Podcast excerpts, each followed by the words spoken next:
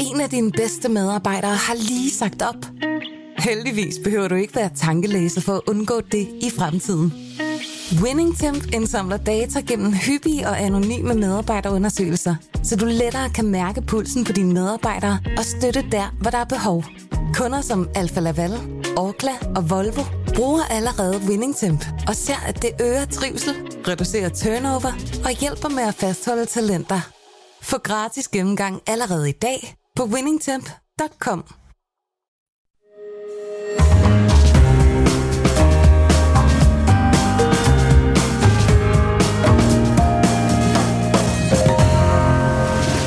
Du lytter til Korto og Steno, en podcast fra Berlingske. Grækenland går til valg første omgang den 14. maj, og senere den anden omgang i den 21. maj. Og øh, her der skal den konservative premierminister Kyriakos Mitsotakis prøve, om han kan blive genvalgt.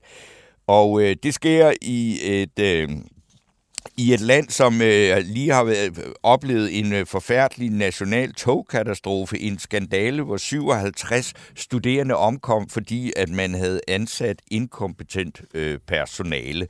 Og det er jo på den måde, det har politiske konsekvenser.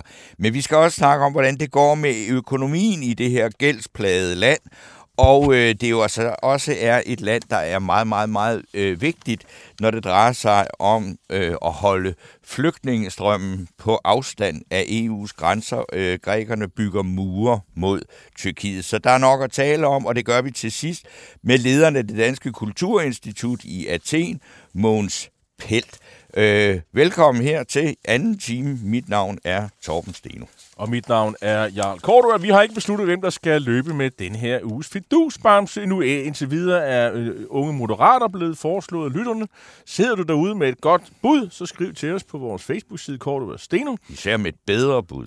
Ja, ja et bedre bud. Torben Steno har allerede taget stilling til, kan vi høre så. Nå, øh, I, I lytter, I kan kommentere og stille spørgsmål til løjerne og til dem, de gæster, de ærede gæster, vi har her, øh, øh, og tale med, øh, med os. Det kan for eksempel være Christina Grønved, som er medlem af Velfærdsrådet øh, under Dansk Erhverv. Øh, de er udkommet barslet, kunne man sige, med en række forslag til, hvordan man løser problemet med manglende arbejdskraft i velfærdssektoren. Christina Grønved, hun kommer på besøg her om godt 20 minutters tid. Men nu skal vi så til ugens debat, og den står mellem sundhedsordfører for Liberal Alliance, Louise Brown, og psykiatriordfører for Socialdemokratiet, Rasmus Horn Langhoff. Velkommen til begge to. Tak for det. Tak. I den forgangne uge, der kom der så endnu en historie sådan, øh, om, øh, hvad skal man sige, forfaldet eller øh, utilstrækkeligheden i det psykiatriske system. Øh, det var at en historie om, at nu er akutmodtagelsen i Esbjerg lukket, sådan så at hvis man for eksempel er et ungt menneske, som får et akut angstanfald, så skal man altså til Odense. Det er pænt øh, langt stykke vej. Og øh, det er så et stort problem her og nu. Og øh, det vil vi gerne diskutere med politikere. Altså, hvad kan vi gøre ved de der akutte problemer, men vi vil også gerne diskutere mere øh, på lidt længere sigt, hvad der skal ske med det her øh, psykiatriske system i Danmark, som er jo nedslidt og udsultet på samme måde, som var det forsvaret. Og øh, det skal der jo så gøres noget ved på længere sigt. Det skal vi snakke mere om. Men altså, Rasmus Horn, Langhoff, helt akut nu og her, det, det kan jo ikke være rigtigt, det der foregår lige nu. Kan man gøre noget som helst politisk? Ja, det kan man, og det skal man. Og jeg er jo sådan set enig i din, din uh, lidt dystre indledning her, i at, at psykiatrien er øh, udsultet. Øh, vi mangler medarbejdere, vi mangler penge, vi mangler de rigtige tilbud til, til de mange mennesker, øh, som vi har en forpligtelse til at hjælpe. Øh, der er rigtig meget, der kunne være blevet forebygget. Der er rigtig meget, der kunne være blevet i virkeligheden kureret. Der er rigtig mange mennesker, som kunne få glæde, og deres familier kunne få glæde, hvis vi havde den behandling, som, øh, som, som vi, vi, vi drømmer om. Og det er jo derfor, det er så afgørende, at vi får, at vi får fart på øh, og få, få styrket psykiatrien. Øh, vi tog jo hul på det sidste år, i starten af sidste år, mm. da Sundhedsstyrelsen øh, fremlagde i virkeligheden en meget brutal øh, analyse af, hvordan hele vores psykiatriske system så ud. Øh, det vi også kunne se dengang, som jo også, hvis jeg skal være helt ærlig, stressede nogle af os, det var, at den analyse viste os, at det her det kommer til at blive meget, meget dyrt. Øh, den villighed har der heldigvis været, øh, både i, i Folketingets øh, partier til at starte med, til at lave den aftale, som skulle finansiere de første par år, at, at styrke forebyggelsen for børn- og ungeområdet. Det er det, vi skal i gang med at implementere nu her. Men, men lige nu her, altså du, hvis du får et øh, panikanfald i Esbjerg, så skal du køre, så må du søge til Odense. Det, Ja. det er, altså, hvad, hvad, Det, det er et kan I kæmpe gøre problem. noget? Kan I gøre noget nu her? Jamen, det her er desværre et, et generelt øh, problem. Nu er det, det tror jeg, det er Region Syddanmark, der må, der må, der må løse det her konkret mm. og finde ud af, hvordan, hvordan øh, hjælper man hinanden. Det er desværre også et udtryk for netop det, vi snakker om før. Det kommer Psykiatrien vi er tilbage generelt til. udsultet, til, og det er det, vi også skal løse. Louise Brown, Ja. har I lavet nogle øh, gode idéer? Ja, det har vi bestemt. øhm, vi kunne jo blandt øh, andet kigge til det private. Jeg ved jo, at der netop har været åbnet for specialplanen, hvor, øh, hvor øh, det private har haft øh, mulighed for at byde ind på områder, hvor de mener, de kan hjælpe, og hvor de har kapacitet. Og der er altså også psykiatriske private hospitaler, som meget gerne vil hjælpe til her og nu. Øh, desværre blev de jo ikke mødt, øh, og øh, har ikke fået lov til at byde ind. Men jeg synes jo, det her det skal handle om borgerne, det skal ikke handle om systemet, det skal handle om, hvordan vi hjælper de her mennesker aller, aller bedst. Og når vi har sådan en akut krise, som vi står i lige nu, så er vi nødt til at gøre noget andet, end vi plejer. Og her mener jeg rent faktisk, at vi skal kigge ud i det private, når de gerne vil hjælpe til, og de har kapaciteten. Hvordan skal det, altså det kan du, hvis, hvis du kunne skaffe et flertal for det, så kunne du lave det med det samme. Måske endda med regeringens hjælp. Altså, jeg er helt, øh, går helt øh, eller ikke ideologisk til værks på det her. Præcis. Øh, der er nogle mennesker, der skal hjælpes, og, og så er jeg sådan i virkeligheden lidt ligeglad med, øh, hvad, hvem, Hvor hvem, de er ansat. Ja, hvor, hvor, de, Ja. ja. Ja, hvor de er ansat. Ikke? Øh, det afgørende er, at det bliver hjulpet, og heldigvis, så kan man sige, det forlig, der blev indgået lige inden folketingsvalget, som skulle finansiere øh, de første par år af den her psykiatrihandlingsplan, og det er det, vi skal i. Mm. Vi er Mm. lige blevet inviteret til, øh, til for, eller hvad er det, implementeringsmøde, hvordan det her så skal gøres nu her. I dag tror jeg, vi fik invitation, så det, eller i går, det, det, det bliver rigtig spændende at få det, få det rullet ud, og så skal vi jo senere finansiere alle de andre år, men, men, men, men, men det der er det afgørende nu her, det er jo heldigvis, at nærmest alle Folketingets partier bakker op og er en Så- del så af den det, her psykiatriforlig. nu, det er, Liberal Alliance er jo også en Ja. del af det, Mhm. så, så altså, vi skal løse det her sammen. Så, I, øh, øh, så skal man sige, dem, der sidder i Esbjerg og er ved at få et panikanfald lige nu, så kan de sige, at I opsøger bare en øh, privat praktiserende. Jamen, Jamen, Ja, problemet det der er, at det har de jo ikke lov til. Altså, Nå, men eller det skal kan I de- lave, sørge for, ikke? Jo, og der har jo netop været åbnet for muligheden for, at de private kan få lov til at byde ind, men den er jo lukket igen. Altså, de har jo fået, nej, det har I så, så ikke så mulighed det for. er en voucher. Værsgo, du har et problem. Her har du en voucher. Du kan du kan gå rundt, øh, ligesom hvis man går til tandlæge eller almindelig læge, og så kan man gå hen og få behandling et eller andet Ja. sted i privat. øh. Er, er det der, vi ender, tror du?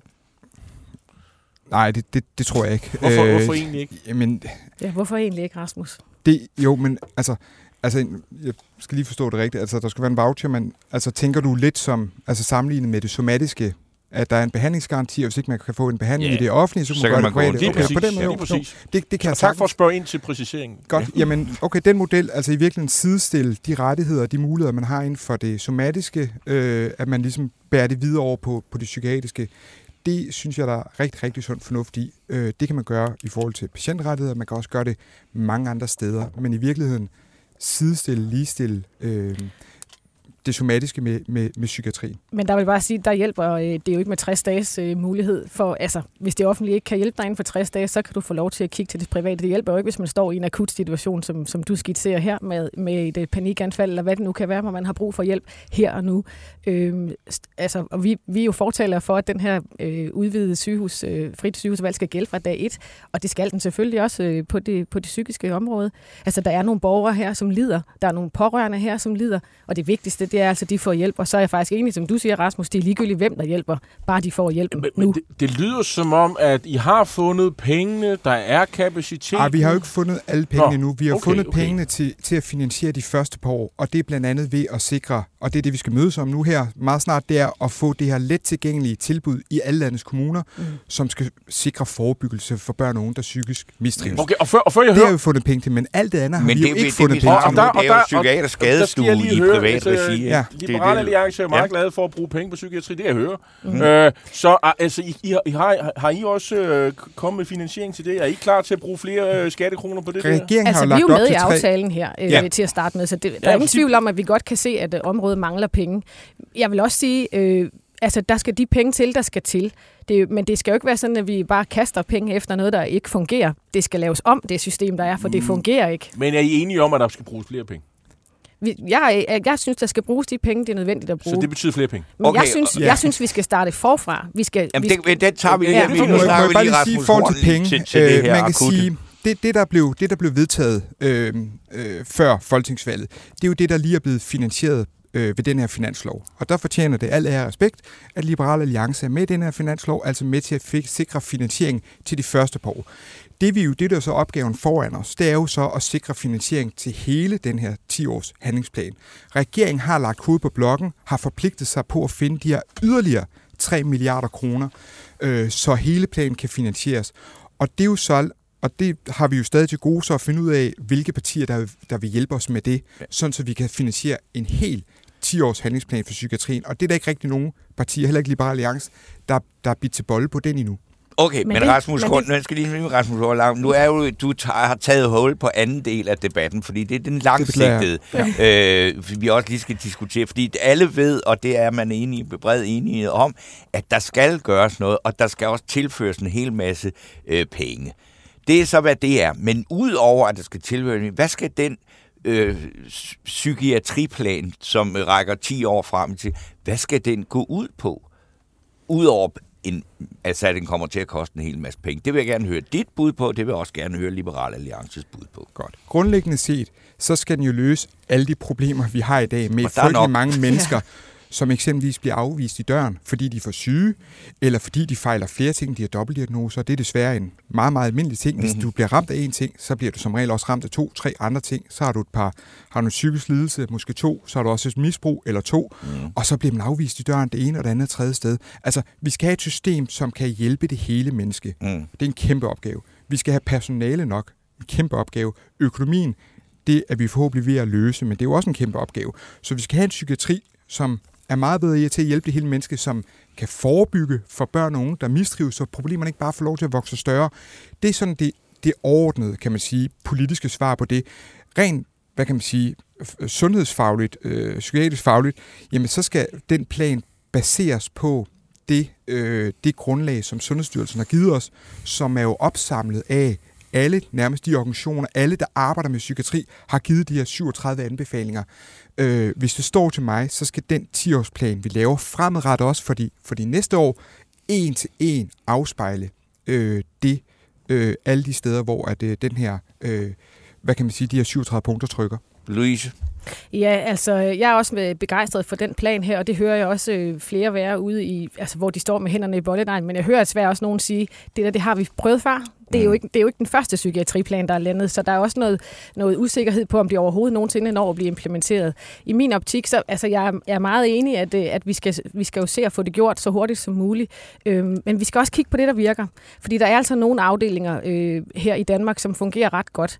Øhm, og, og der skal vi jo også tale med de mennesker, som kan få det til at fungere og spørge, hvad er det, I gør her? Fordi der er også noget med tilgangen øh, på, de forskellige, på de forskellige institutioner i, hvordan man tilgår borgerne her. Øhm, og der skal vi kigge på der, hvor det, hvor det går godt. Og så synes jeg også, vi skal have en snak omkring øh, tvang.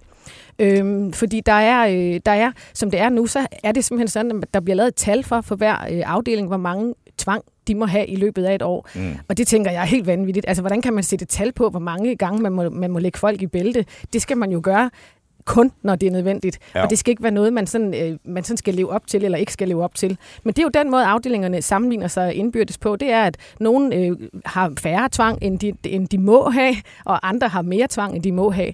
Og der tænker jeg, der skal vi jo kigge de steder hen, hvor de ikke bruger tvang særlig meget, fordi det skal være det sidste, det sidste og, og, udvej. Og hvor, har- nu, dem du roser, hvem er det? Jamen, altså, og det har ikke noget at gøre med, at de der kommer fra, men de er ret dygtige til det i Randers faktisk, Okay. øh, på, den, på, den, på den psykiatriske afdeling i Randers.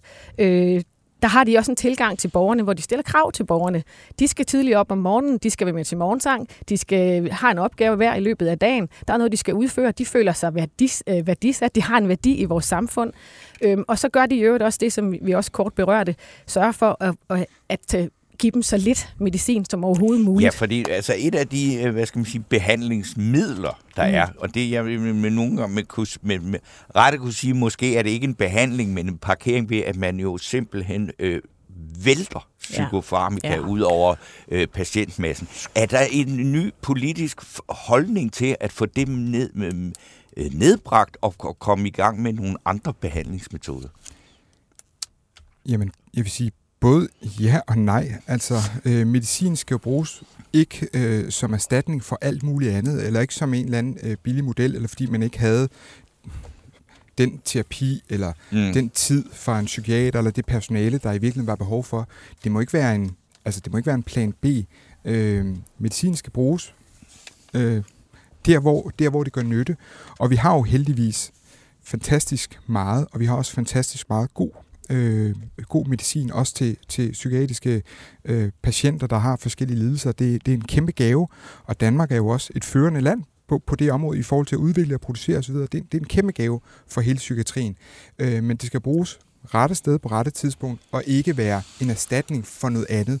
Øh, ofte øh, så vil man jo, man jo prøve sig frem, og så vil man jo gøre det, måske i forbindelse med, at man samtidig har noget, måske noget terapi eller psykoterapi eller, eller andre går ting. der ud fra, at man lærer hinanden i sådan et uh, sundhedsvæsen? Og det du egentlig siger, det er jo sådan, at her har man sådan noget best practice. Jeg hader at tale engelsk, men det ja. bliver nødt til nogle gange. Uh, det er i virkeligheden bare dele det, gode erfaringer, er det ikke det? Gode, og, tak for det. Og, og det, gode gør, og det gør ja. vores men, sundhedsvæsen Men man siger best practice, så, så ja. har der sådan noget management, og så får ja. man mere troværdighed end, end gode uh, bedste erfaring. Hvad siger du? Jamen, øh, jeg synes helt klart, at vi skal kigge hen hvor, hvor, øh, altså, og dele de gode erfaringer. Jeg oplever altså også, og det er altså også det, jeg hører, når jeg taler med nogle organisationer, at man ikke er god til det der med altid at tage det, det bedste fra andre verdener, fordi det er ikke os, der har fundet på det. Og det, øh, det skal vi væk fra det her. Men i forhold til medicinen, så vil jeg sige, at det er noget af det, der kun skal bruges i yderst nødvendige tilfælde. Øh, og, og jeg vil også sige, at ja, der skal de penge øh, til psykiatrien, som der skal til, men lad os også lige kigge på forebyggelse her, fordi nogle af pengene skal måske kanaliseres ud i vores skoler og i vores, øh, i vores ungdomsuddannelser i forhold til forebyggelse, så vi kan undgå, at der kommer alt for mange ind på psykiatriske afdelinger, som ikke hører til dig. Folk, der arbejder i det her system, har jo også øh, påpeget gang på gang, at de får klienter ind, som simpelthen er tilknyttet så mange ja. forskellige systemer inden for det offentlige, at det er fuldstændig umuligt at lave et ordentligt, øh, koordineret øh, behandlingsforløb, mm. fordi at den ene hører til den kasse, og den anden hører til den, og så hvis det diagnosen ændrer sig lidt, så er det nogle andre, der har afgørelsen, og så er det kommunen, og så er det de.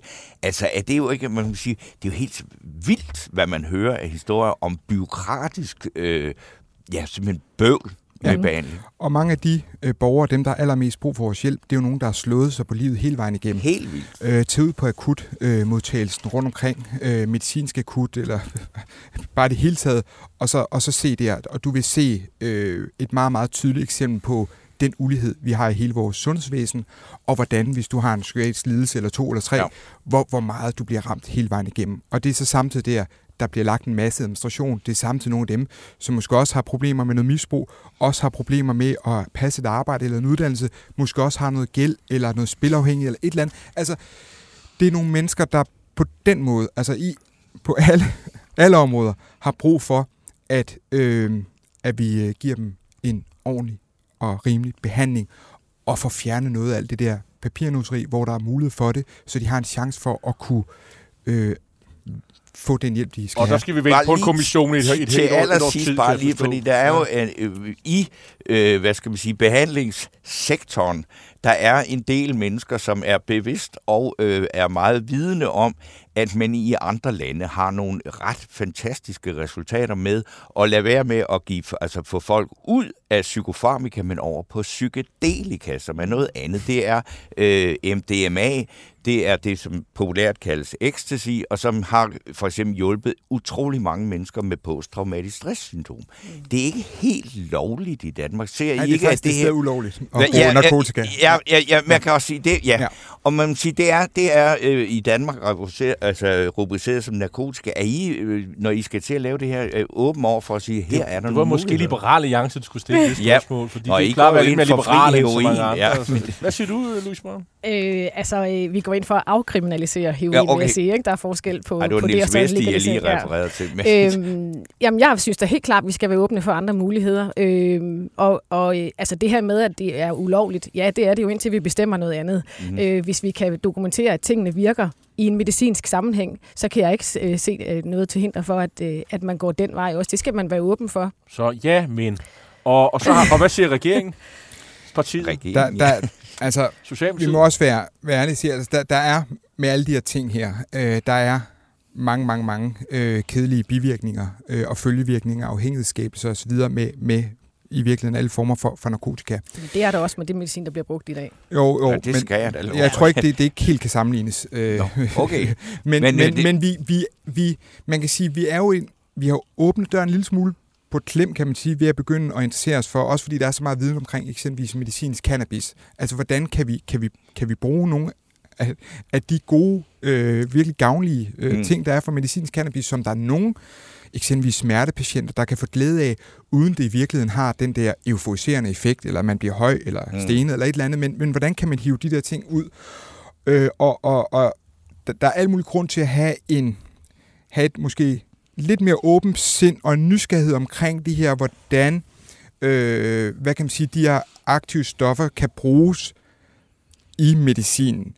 Men, men, men derfra, og så, og så det, du inviterer til, at så slipper vi det ene og det andet og tredje fri og så videre, det, det, øh, og så må vi se, hvad der sker at bruge det. Altså, det, den, den, den, den tror jeg simpelthen ikke på, men, men en, en, jeg tror, vi kommer til at se, og det er bare min, min vurdering, det er jo ikke sådan regerings... Hvad kan man sige? Nej, nej, nej. politik. Men, men jeg tror ikke, vi havde set for os for 20 år siden, at vi ville begynde at interessere os for medicinsk cannabis, for eksempel, som vi gør i dag. Og jeg tror, der kommer måske mere af det. Okay, Rasmus Horn, du, du har givet det mest forsigtige åbning, jeg nogensinde har oplevet Ja, ja, men- til det her, men øh, den kan Jeg du... tror, du, Torben Steno er glad. Ja, Ja, jeg ja, åbner, synes jeg, lidt nysgerrigt. Okay, åbning. Men øh, Rasmus Horn Langehoff og Louise Brown, tak fordi I kom og Selv tog en debat om Tak fordi vi måtte. psykiatri.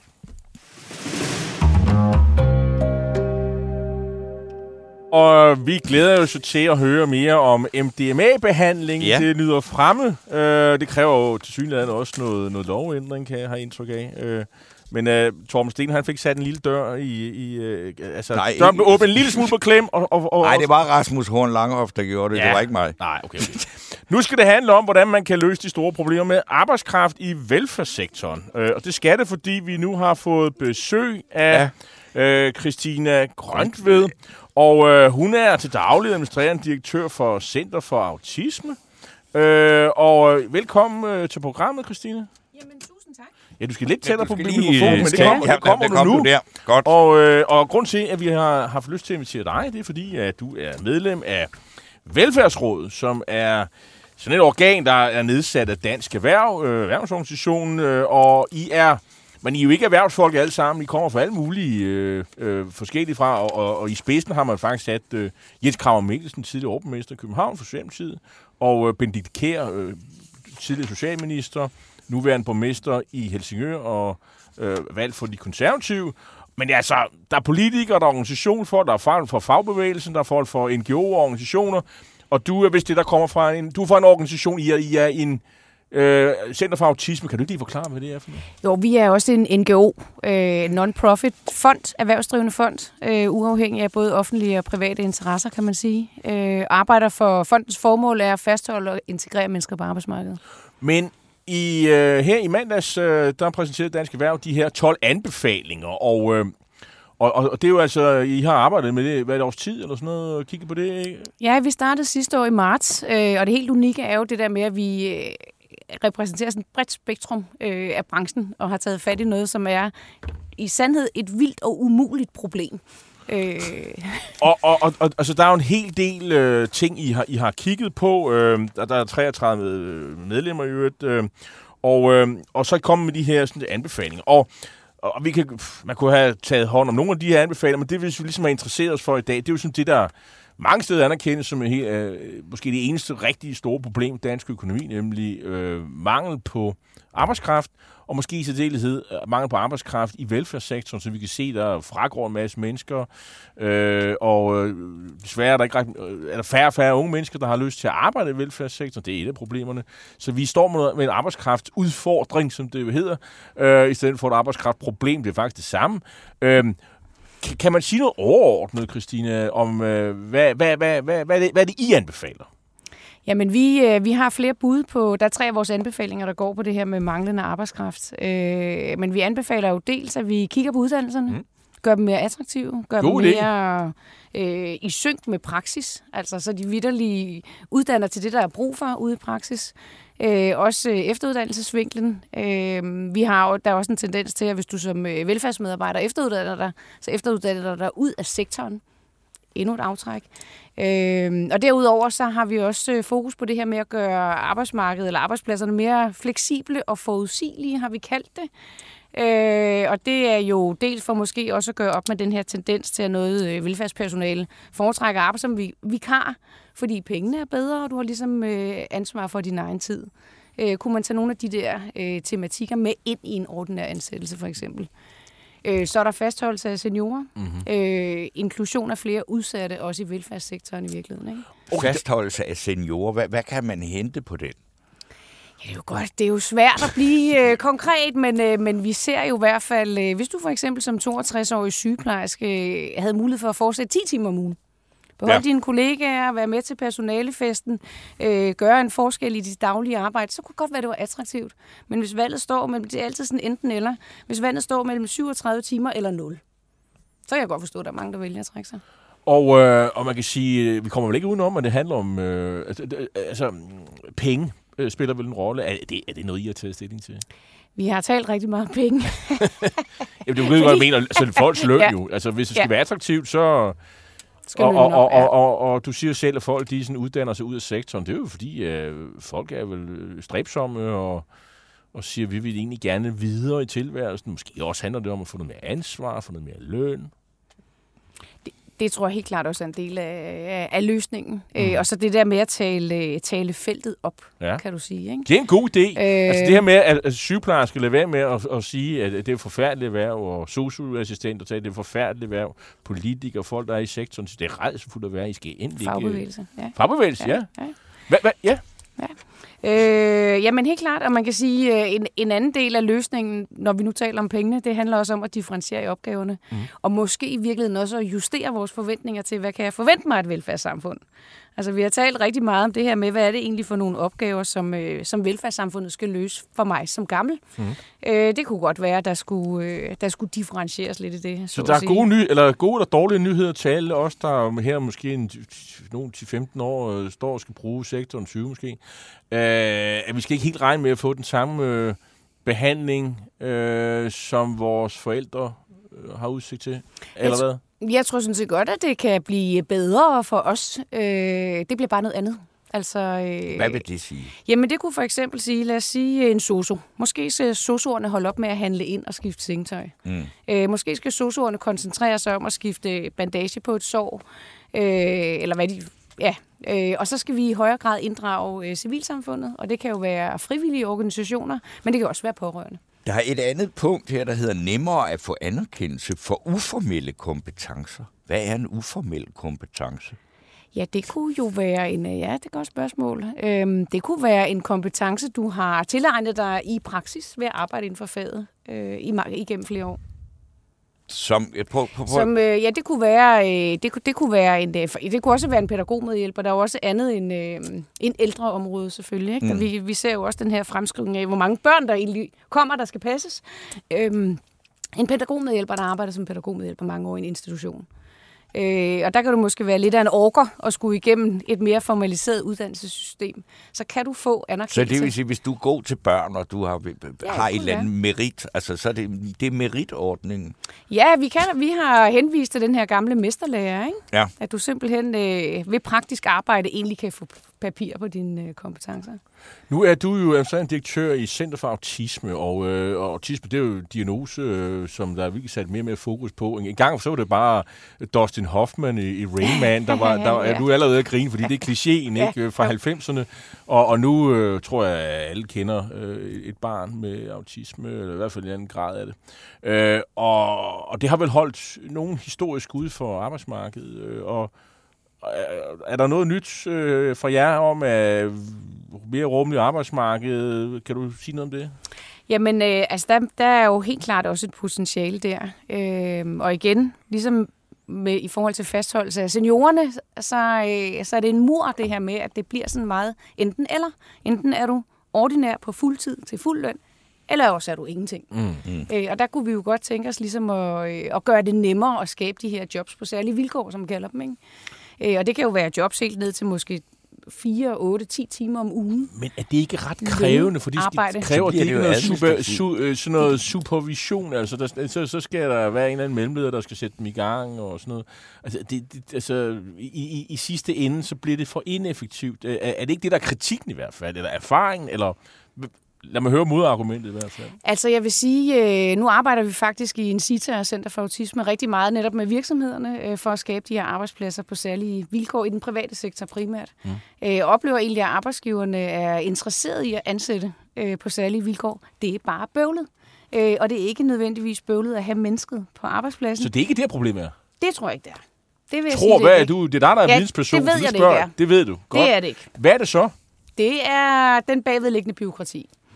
Giv mig et Det eksempel. handler om, øh, det, det kunne være et menneske, der skal have et flexjob, for eksempel. Og det, det er klart, du, det skal heller ikke, selvfølgelig heller ikke være for nemt at få tilkendt et flexjob, fordi det ligesom er en, øh, en offentlig øh, substitution af din, din job.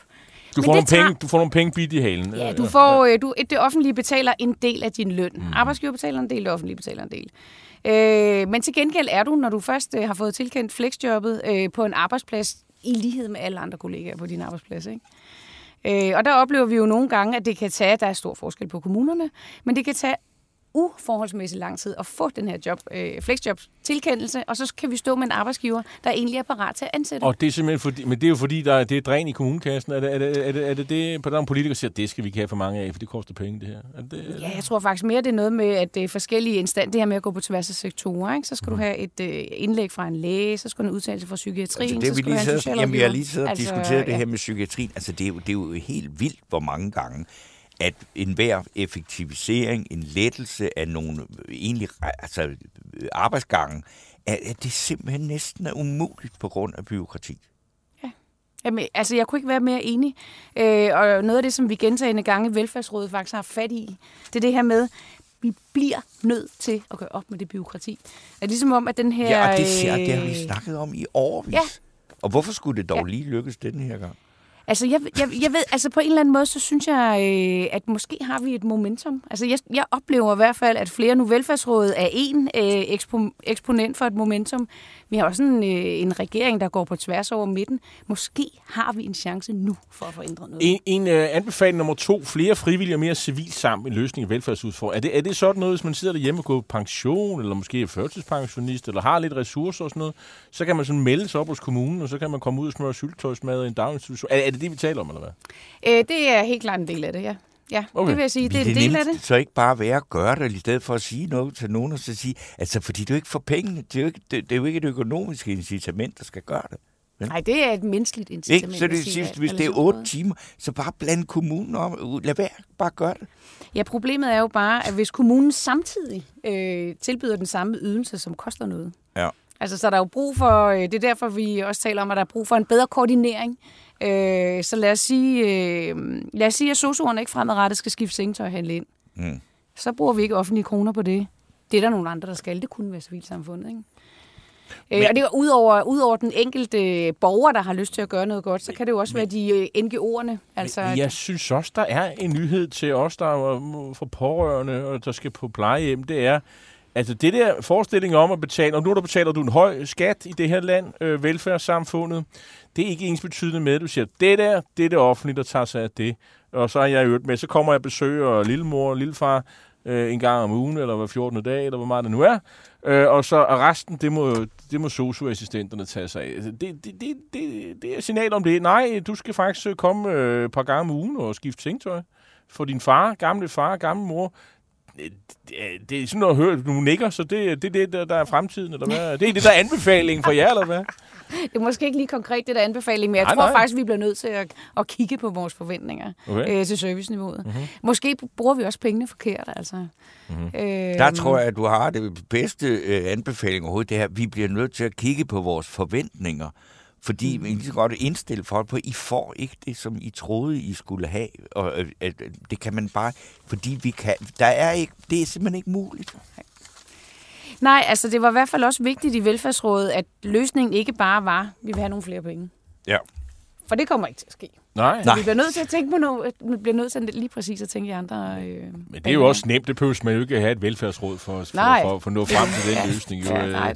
Send nogle flere penge. Det kan, så kan, det kan jeg være politiker, jo sige. Ja. Men held og lykke, og, og tak fordi du kom, Christine tak.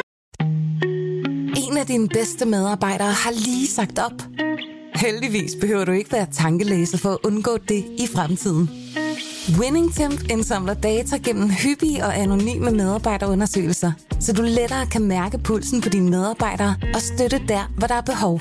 Kunder som Alfa Laval, Orkla og Volvo bruger allerede WinningTemp og ser, at det øger trivsel, reducerer turnover og hjælper med at fastholde talenter. Få gratis gennemgang allerede i dag på winningtemp.com.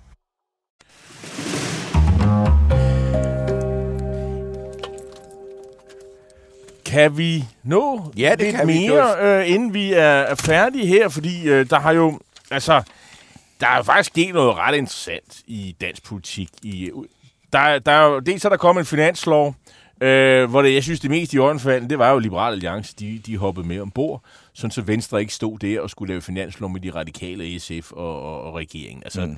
man kunne næsten høre det lettelsens suk fra venstrefolkene, at Liberal Alliance, de lod sig øh, købe, øh, og, og det skal faktisk siges i, med, med, og det, er- det er ikke nogen kritik af Liberal Alliance, jeg synes, det er en meget glimrende idé, de gik med, og fik noget på noget øh, lidt lettere, sådan en, en, skatteop, sådan en skattekonto, man kan spare op til skat, eller øh, aktie, aktieopsparingskonto, og så de unge mennesker, der, der skal ud og arbejde lidt, øh, de kan få, de slipper lidt billigere skat, vi kan godt bruge lidt mere arbejdskraft Ja. for de unge mennesker, så det, det synes jeg, synes, Det det er var et fornuftigt nok. incitament til at lære ungdommen, Ja. hvad god gammeldags Ja. kapitalisme Ja, er. altså, altså dem, der er de borgerlige stemmer, der arbejder, det er Liberal Alliance. Ja. Og, og her kunne man faktisk godt svinge sig op og sige, jamen en fidusbamse til øh, måske Ole Birke Olsen, der var finansordfører, for at de gik med. Øh, fordi det er dem, der ligesom har meldt sig ud af den der blok. Og jeg vil sige, de konservative, som man ligesom fornemmer også, øh, de, de har indset, de dumme sig ved ikke at gå med. For stadig det kunne få 50 millioner, eller 30-40 millioner til et eller andet. Øh, de står der fuldstændig afpillet og er ikke med i det her. Hvorfor gjorde de ikke det? Og den store vinder, øh, i det her spil, det er jo finansminister øh, Nikolaj Vammen. Vammen. Og, og, og jeg kan se, at uh, MHP Petersen, som øh, er, ofte er glad for og, og, og, og synes, at Socialdemokrater skal have fidusbamser. Og det er helt fint, at du gør det, MHP Petersen. Øhm, Der er der også nogen, at, der øh, at øh, hun foreslår, jeg mener det er en hun, at, øh, at Nikolaj Vammen får øh, og f- fidusbamsen. Og det synes jeg godt, man kan argumentere for. Ja, men Mit, så... mit forslag er Ole Birke Olsen, godt nok. Altså, nu har vi så øh, øh, de her to unge øh, øh, fra, eller hvad, Moderaternes Ungdom er nomineret, og øh, du har jo nomineret Ole Birk Olesen. Fra Liberal Alliance for at gå med i finalen. Ja, og hvad kan man sige, altså Ole Birk Olesen er ikke en af de mest bebamsede politikere, vi har, Nej. selvom han har været med i fortalet i mange år. Men øh, ja, ja, vi, vi lader det hænge lidt i ja. luften endnu, og, vi, og, og endelig, altså I, der lytter med, øh, gå endelig ind og giv jeres mening til kende på vores Facebook-side, Cordua og Steno. Men øh, nu skifter vi lige spor.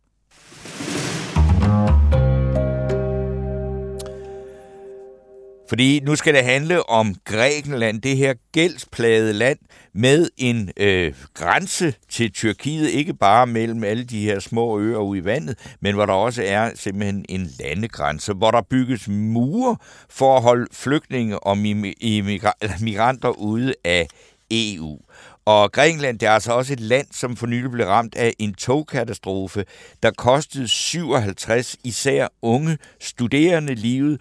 Og øh, hvad, hvad har en togkatastrofe med politik at gøre? Jo, det har den, fordi den har politiske undertoner, fordi at den øh, årsagen til øh, at øh, altså, øh, katastrofen indtraf, var, at der var meget, meget, meget dårligt uddannet personale ved de græske statsbaner, som øh, ja, forårsagede denne ulykke. Og øh, midt i alt det her, der skal grækerne til valg. Det skal de i første omgang den 14. maj, senere den 21. maj i en anden øh, runde. Det har noget med valgsystemet at gøre. Øh, men det, det i hvert fald i første omgang kommer til at gå ud på, det er, at valget kommer til at afgøre, om den nuværende konservative premierminister Kyriakos Mitsotakis, om han kan blive genvalgt. Og alt det her, det skal vi så tale om med Måns Pelt, der til daglig er leder af det Danske Kulturinstitut i Athen i Grækenland. Du er nu med os på en telefon, Måns Pelt. Er du der? Det er. Godt, jamen velkommen i røret, øh, Måns Pelt. Hvis vi nu starter med ham, tak. øh, Kyriakos Mitsotakis. Hvad er det for en mand, der har stået i spidsen for Grækenland? Fordi det er, jo, det er jo ikke noget nemt land at være øh, politisk leder af, øh, oven på alt det, der har været igennem. Og hvordan, hvad er det for en mand, og hvordan ser chancerne ud for, at han bliver genvalgt? Altså, det er øh, efter græske politiske forhold en, en relativ øh, ung mand. Han kommer ud af en politisk familie, en familie med tidligere premierminister, øh, og, og med forbindelse overhovedet til den politiske verden, som rækker generationer tilbage. Så han er, kan man sige, bestemt vokset op med politik i sit hjem. Øh, så er han uddannet i øh, USA blandt andet, og det vil sige, at han er, har haft kontakt med det, man kunne kalde øh, moderne forhold, også uden for, for Grækenlands grænser. Øh, han har haft øh, en, en vis, øh, vis succes som premierminister. Han har ligget pænt, altså dels valgte han jo valgene i 19, men han har også ligget pænt i, i meningsmålingerne ind til togkatastrofen øh, i hvert fald. Og kigger vi på, på sådan nogle nøgletal, for eksempel, som udvikling af BNP, altså det bruttonationale produkt, hvor meget landet faktisk tjener, eller hvad det, øh, hvad det omsætning er, så, så har tallene været pæne i hvert fald i 22, de har været fanget lidt i, i uh, øh, 23, men en mand, som et stykke hen ad vejen, kan man sige, har haft held til at, at, at styre igennem uden, uden de store, lad os kalde det, øh, nedture eller, eller katastrofer. Der har selvfølgelig været kritik øh, af forskellige art undervejs, øh, men, men alt i alt øh, har han, øh, hvis man måler på opbakning og sådan noget, indtil for ganske nyligt, indtil togkatastrofen, ligget pænt. Ja, og så skal vi have, hvordan kan en togkatastrofe pludselig øh, påvirke øh, et valg og hans øh, premierministerens position? Ja, altså nu kender vi ikke resultatet nu, men vi ved så meget som, at han stod på, om man så må sige, næppe til at ville udskrive valg, øh, da togkatastrofen fandt sted. Og der havde man troet, at det ville finde sted den øh, 14. maj, øh, så udsatte han det, øh, altså erklæring om, hvornår det skulle være, i forventning om, at det nok ville øh, kunne ramme ham. Grunden til, at det kan påvirke valg, det er, kan man sige, at øh, den, øh, det vrede, den chok, øh, det chok, der opstod i kølvandet på togkatastrofen, øh, i et vist omfang blev rettet mod regeringen. Man kan sige, at det er måske ikke helt retfærdigt, fordi øh, de forhold, som, som har galt omkring togvæsenet, jernbanevæsenet i Grækenland, øh, ringe forhold har, har en meget længere historie. Men vi har set det samme også, når der har været skovbrænde. Det har så ikke været noget, der denne omgang har haft til den her regering, men den tidligere regering.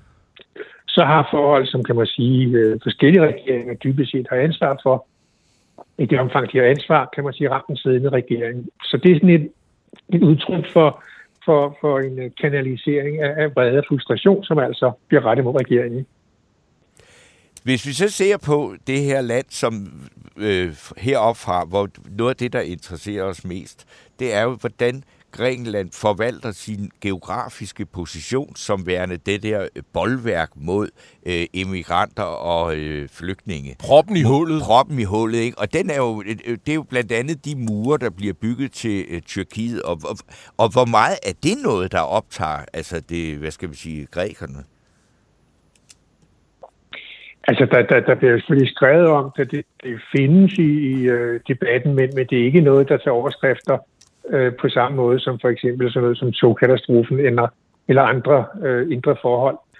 Uh, det er jo i høj grad en reaktion, den her, det her murbyggeri, kan man sige, på, på den her strøm af flygtninge, der kom ind i, i 15 og 16, hvor Grækenland var transitland ja. uh, for en vandring op mod især Tyskland og, og Sverige og, og Danmark hørte også. Vi fik, fik ikke så mange, men altså der kom mange til Tyskland. Øh, det, der har man så grebet det øh, an på den her måde sidenhen. Grækerne har jo gennem mange år beklaget sig over, at, at øh, de her flygtninge, der endte i Grækenland, migranter, der endte i Grækenland, flygtninge især, det er dem, der er regler om, ikke blev, kan man sige, videre distribueret og fordelt i Europa. Så det er et udtryk for det. Det er nok også et udtryk for, at der er en stilsigende accept fra europæisk side, altså EU-side, om, at man gør sådan noget, og at man griber lidt hårdere til værks, og det har man gjort i håndtering af, af, af flygtninge og migranter, der kommer over grænsen. Øh, alt sammen noget, vi skal se kølvandet på, på den store øh, flygtninge tilstrømning i, i 15 og 16, 2015 og 16. Men der er jo stadigvæk et utal af øer, hvor der bliver landet, altså øh, hvor, hvor der bliver sejlet flygtninge over. Altså, og, og, det, og det, altså, det er sådan mere sådan en, en konstant, men det er jo ikke sådan det græske samfund på samme måde, som det var dengang under den store fly, altså hvor, hvor det er sådan tydeligt i gader og stræder, hvor, hvor, hvor, hvor stort problemet er. Nej, altså det, det, det er tydeligt sådan visuelt og mærkbart øh, set øh, der, hvor, hvor, hvor landingerne finder sted men ikke et niveau, øh, som vi kender, altså i forhold til befolkningen i hvert fald på øerne, fra, fra 15 og 16. Så er der selvfølgelig de lejre, hvor, hvor flygtninge bliver, bliver anbragt, øh, og, og de, har, de bliver de genstand for den samme kritik, som jeg har hørt gennem overvis, at det er et meget dårligt forhold, som, som øh, hersker de steder. Mogens øh, Pelt, jeg vil godt lige komme tilbage til økonomien, fordi det var her for en 5-10 år siden, der var du nærmest igennem øh, hver anden uge jo. Øh, fordi øh, de, skulle, de skulle redde sig i EU og så videre. Når man så kigger på græsk økonomi, så er det sådan, at der er overskud på de offentlige finanser. Ikke, ikke stort, men der bliver betalt af på gælden. Øh, det tager mange, mange år. Men der er sådan set styr på tingene øh, nogenlunde. Beskæftigelsen er stadig høj, specielt ungdomsarbejdsløsheden. Den er selvfølgelig nedbragt fra nogle af de der astronomiske øh, niveauer, men der er stadig sådan, at øh, det 30 procents ungdomsarbejdsløshed og 15 procents arbejdsløshed stadig højt. Der er et brain drain af den anden vej i verden, altså hjerneflugt. Unge, veluddannede mennesker øh, søger væk fra Grækenland. Der er ikke nogen øh, optræk til, at de overtager biotech-industrien og, og sådan noget. Altså industrier, hvor der, man får mange penge for. Det er stadigvæk turisme. Det er en af grundene til, Danmark og danskerne er så interesseret i Grækenland og så optaget af landet, hvad der foregår. Øh, så ser du Mm, er du optimist øh, på nogle af de der ting, jeg peger på her? Det kommer an på, hvad vi sammenligner med, men hvis vi sammenligner med, med tilstanden for, for 10 år siden, så er det klart, så er, er nøgletallene meget bedre øh, på alle niveauer. Øh, en del af prisen, det er kun prisen for, for det ser sådan her ud. Det er også øh, noget, der har en længere historie. Det er jo, at, at øh, lønningerne øh, i den lave ende er, er meget lave i Grækenland, og, og fattigdom eller øh, ringe levevilkår er u, ikke ualmindelige i Grækenland. Så det er altså et land, der lever på et helt andet niveau på en stor del af befolkningsvedkommende, end, end vi kender her hjemmefra. Og det, øh, nu er det faktisk ikke nogen hemmelighed. Vi var i Athen her i, øh, i weekenden, og, øh, og, og så inde i byen, der er jo, det er jo meget sådan turistet, øh, og det er rent og pænt øh, over det hele, men altså, der er øh, tigger i gaderne, det det er der... Øh, øh, øh, i, i og for sig, og, og, og det, er sikkert, det står sikkert værre til andre steder. Det har jeg jo så ikke det store indsigt i, for vi var, meget i, i, i Athen.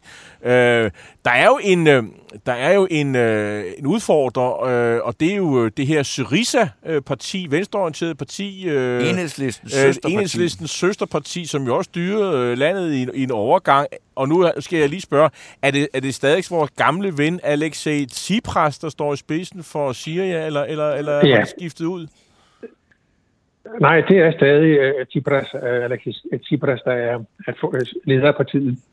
Har han nogen mulighed for at overtage? Hvordan siger meningsmålet? Er det tæt, eller hvad kan man sige om det? Altså, vi kan sige, at, at der er et før og et efter togkatastrofen. Indtil for nylig var der i hvert fald. Og det vil sige, at der var en relativ øh, pæn føring til øh, øh, Nyt Demokrati, øh, Mitsotakis parti. Øh, indtil togkatastrofen, så snævrede øh, føringen ind. Øh, det, som, det, det er ikke sådan, at man øh, forventer, at Syriza skulle blive det største parti i den første omgang i hvert fald. Sådan har det ikke været. Øh, det, der er lidt usædvanligt ved valgene i år, for vi regner med, at der kommer to. Der er et, der er udskrevet her til den 21. maj. Øh, det foregår, det valg foregår under, kan man sige, som et almindeligt forholdstalsvalg. Det vil sige, mandaterne bliver fordelt nogenlunde efter øh, den andel procentstemmer, eller andel af procenter, eller procentandel, som, som de forskellige partier har, har fået. Og det vil sige, at der vil ikke være noget parti, der på egen hånd vil være stand til at danne en flertalsregering. Græsk valg lov har været sådan i mange år, at øh, man giver vinderen en, en bonus, og det gør man, det, det er låst mening, det er at øge muligheden for, at der kan blive dannet en flertalsregering. Så vi må gå ud fra, at der nok ikke bliver dannet en flertalsregering. Der kunne måske dannes en flertalsregering med to partier, ikke i græs tradition, mm. så mange forventer, at, at der vil komme et valg til, det vil sige et valg, hvor der gælder en anden valglov. Det er nemlig sådan, den valglov, som har krævet forholdstalsvalg, blev gennemført, vedtaget under Syriza, øh, og da så der nyt demokrati kom til i 19, så gennemførte de en ændring af det. Men det første valg skal finde sted, om man så må sige, øh, øh, det første valg efter en sådan lov vedtaget skal gennemføres efter den gamle lov. Silis har gennemført en lov, mens de sad ved magten. Det vil sige det første valg efter de, kan man sige, eller hvor de, hvor de mistede magten, det fulgte det gamle system. Og nu er det demokrati eller nyt demokrati nødt til at leve med Silisas lov, med, flertal, øh, med, med, med hvad hedder det, forholdstalsvalg, indtil øh, det sikkert fører til, at der ikke kommer en regering. Det forventer man. Og så kan man i det næste valg få en med et forstærket flertal. Og så er det et stort spørgsmål, om der så der ved anden valg, det andet valg, som sandsynligvis kommer, øh, vil være en så stor føring til øh, mere demokratier, at de også vil være i stand til at, at danne en flertalsregering. Og det er der lidt tvivl om, faktisk. Og hvis ikke det sker, ja, så står man jo øh, i en situation, hvor, hvor man skal finde ud af enten at gå sammen med andre, eller eventuelt udskrive en gang til. Vi ved det ikke endnu. Det er en mulighed også, at, at de går hen og får flertal ved, ved, ved, ved det andet valg. Øh, siger undskyld, øh, nyt demokrati. Og det er selvfølgelig også den teoretiske mulighed, at der kan dannes en koalitionsregering allerede efter det første valg i, i den, altså den 21. maj 23. Øh, det er der ikke de store forventninger til. Så den her kan man sige, de her procentpoint, som, som øh, nære demokrati og nyt demokrati har tabt til øh, Syriza, kan gå hen og få, kan man sige, øh, en vis betydning for, for mulighederne for at danne flertalsregering, også i anden omgang. Det I hvert fald, lyder sådan spekulere. godt nok bøvlet, men tak for at, at give os en indsigt uh, i det, Mogens Pelt. Du er leder af det Danske Kulturinstitut ja, i Athen. Tak fordi du havde tid til at, tog tid til at være med os her i dag. Ja.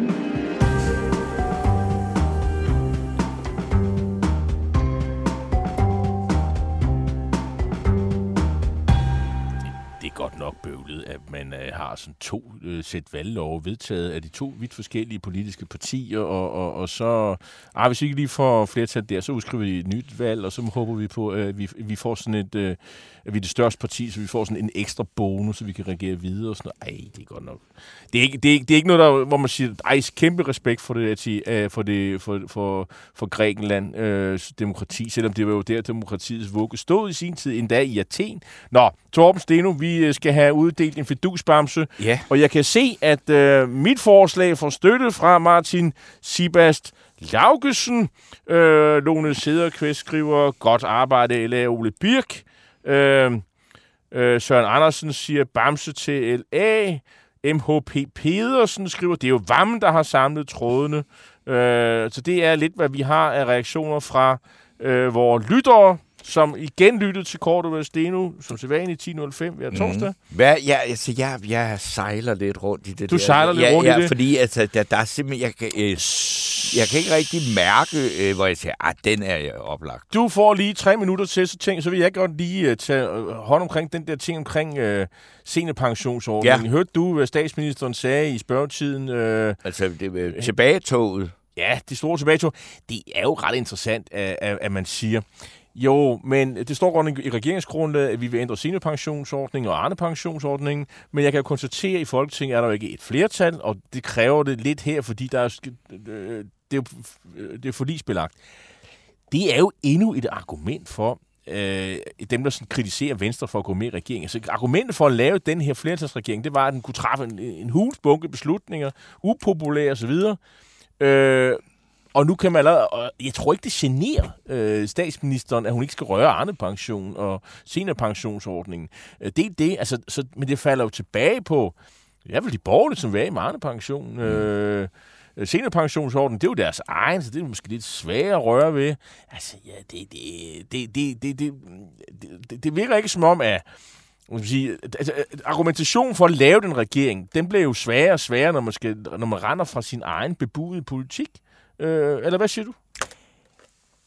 Jeg øh, synes simpelthen bare, at jeg, jeg kan slet ikke mobilisere nogen øh, sådan Holdning? mening om det. Jeg er ligeglad. Du er ligeglad. Ja, ja altså, altså det om, om hun rykker frem eller tilbage, jamen det er jo det tvunget, det er jo nødvendigt. Du, altså, synes, jo- du synes jo ikke, at, øh, at det er en, et, et, et svaghedstegn, at den her Jo. powerful, den her meget øh, kraftfulde, stærke regering, og Ja, jeg tror, jeg tror, at, at, historiske at samlingsregering. min øh, dømmekraft er blevet øh, svækket af, at jeg øh, er går ind for øh, så, te- teknokratisk idealisme. Skal, nye, skal moderat ungdom vil have, sige- have fidusbamsen, Ja, det vil jeg så så sige. Der kom jeg nemlig til at tænke på, at for egen vindings skyld, synes jeg faktisk, at Moderaternes ungdom skal have øh, den bamse, fordi at så får der to unge mennesker, der modtager den der bamse, og så bliver de opmærksom på vores øh, program, og så kan det være, at de synes godt om det, og vi har jo også brug for at have unge lyttere på sigt, så øh, for egen vindings skyld,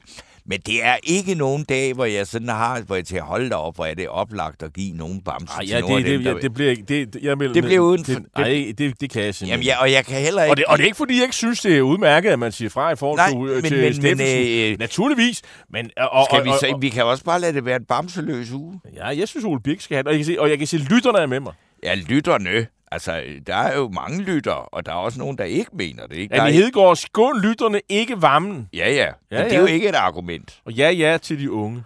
Og øh, ja, altså, jeg, jeg tror, at, øh, at bamserne skal ikke Jeg synes, så vil jeg godt det sidste argument. Jeg synes, at, at, at Ole Birk Olsen, de er gået ud af den der, åh, engelsk igen, comfort zone, øh, og, og gået ind og taget ansvar, og faktisk prøve på at, at, at sige, at de vil gerne ind og have noget indflydelse. Jens Ærkergren skriver gerne Bamse til Ole Birk. Okay, så lad Ole Birk få den og til, opposi- til, til det ledende oppositionsparti LA. Ole Birk Olsen i, i skikkelse af, at han er finansordfører, og derfor har forhandlet på, på Liberal Alliance for Bamsen. Tak til lytterne. I teknikken sad Alex Brøndbjerg og bag øh, til at rende rundt og, og, og, og sørge for alt andet. mange gode ting. Øh, det gjorde Leo Louis, Louis Louis Feigenberg. Feigenberg. En af dine bedste medarbejdere har lige sagt op. Heldigvis behøver du ikke være tankelæser for at undgå det i fremtiden. WinningTemp indsamler data gennem hyppige og anonyme medarbejderundersøgelser, så du lettere kan mærke pulsen på dine medarbejdere og støtte der, hvor der er behov. Kunder som Alfa Laval, Orkla og Volvo bruger allerede WinningTemp og ser, at det øger trivsel, reducerer turnover og hjælper med at fastholde talenter. Få gratis gennemgang allerede i dag på winningtemp.com.